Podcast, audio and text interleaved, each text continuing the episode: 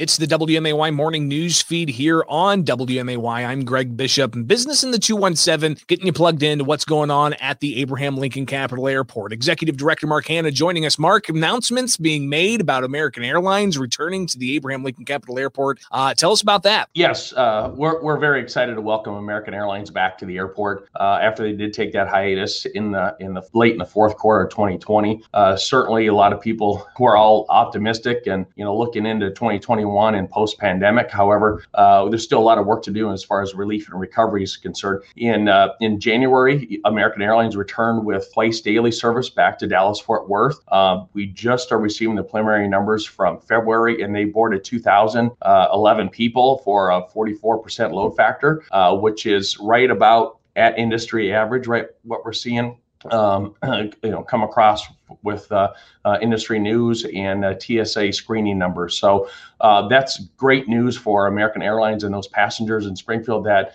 really relied on that service to Dallas Fort Worth and connections beyond, especially to the to the, the southwest and the southeast. Yeah, we're looking forward to more announcements like that as we start to see some kind of return to normal. When exactly that's going to be, we're not real sure quite yet, but uh, definitely the airline industry uh, looking to get back into the air as much as possible. Uh, and it's something that, uh, you know, looking at the numbers, something you guys do at Abraham Lincoln Capital Airport.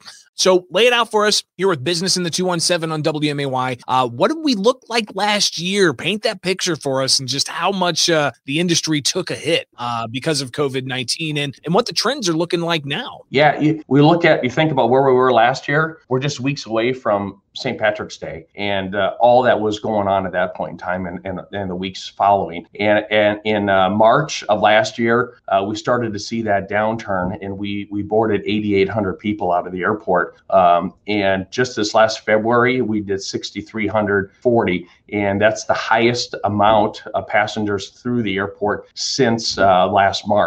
So, in that, you take it back to February of 2020, and that was about 14,000 uh, people. So, overnight, that almost went in half in March of 2020. And now we're starting to see that little bit of a rebound, a little bit of relief, and hopefully recovery.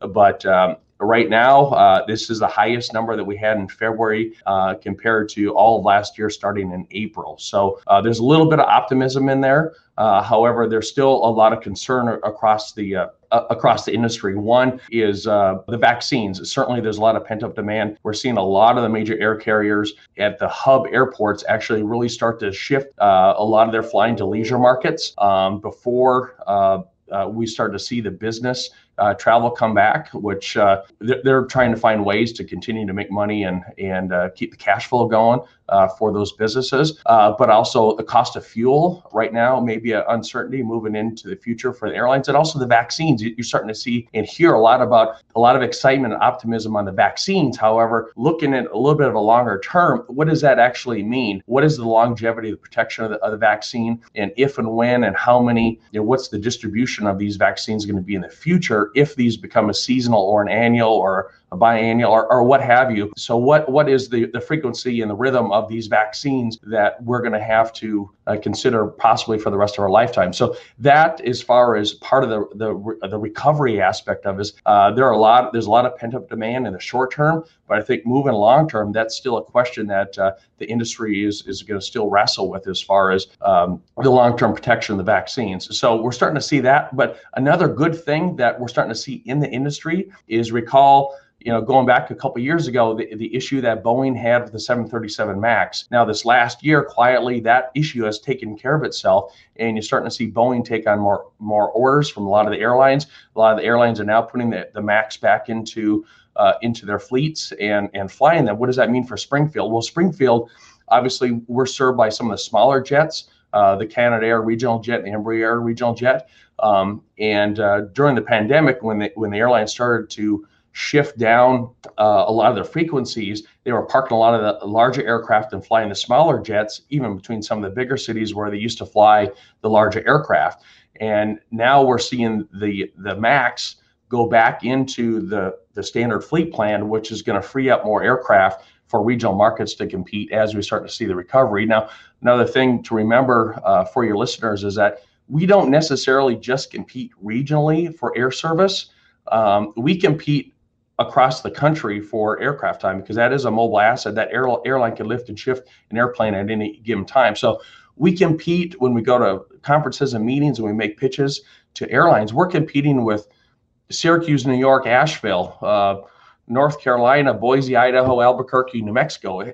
So we compete across the country for for air service uh, as it relates to uh, aircraft block time uh, to hubs in different destinations. Mark Hanna, Executive Director for the Abraham Lincoln Capital Airport here in Springfield with business in the 217 on the WMAY morning news feed. So what I'm hearing is we've got some great numbers to look at to show some some more positive trends moving forward, but still some uncertainty as to how all this is going to play out into the future. Uh, but hopefully, we see that continue to, to unfold in a very positive manner with the Abraham Lincoln Capital Airport. And hopefully, you'll join us again very soon uh, to, to keep us updated on uh, not just the trends, uh, but also all the work you guys are doing out there to um, update the facilities and to, to bring it to more modern facilities and uh, make sure that people realize that they've got that destination right here in Springfield to be able to get out of town and fly SPI. Mark Hanna, uh, Springfield Abraham Lincoln Capital Airport. Greatly appreciate your time as always, and we'll talk again soon. All right. Hey, thank you, Greg. And buy, shop local, but also fly local as well. So we need to keep uh, pushing local because every passenger does count. And certainly, uh, when you're ready to fly, we're ready to, to have you and accommodate you. And everyone's uh, kind of at their own pace throughout all this. Thank you so much, Greg.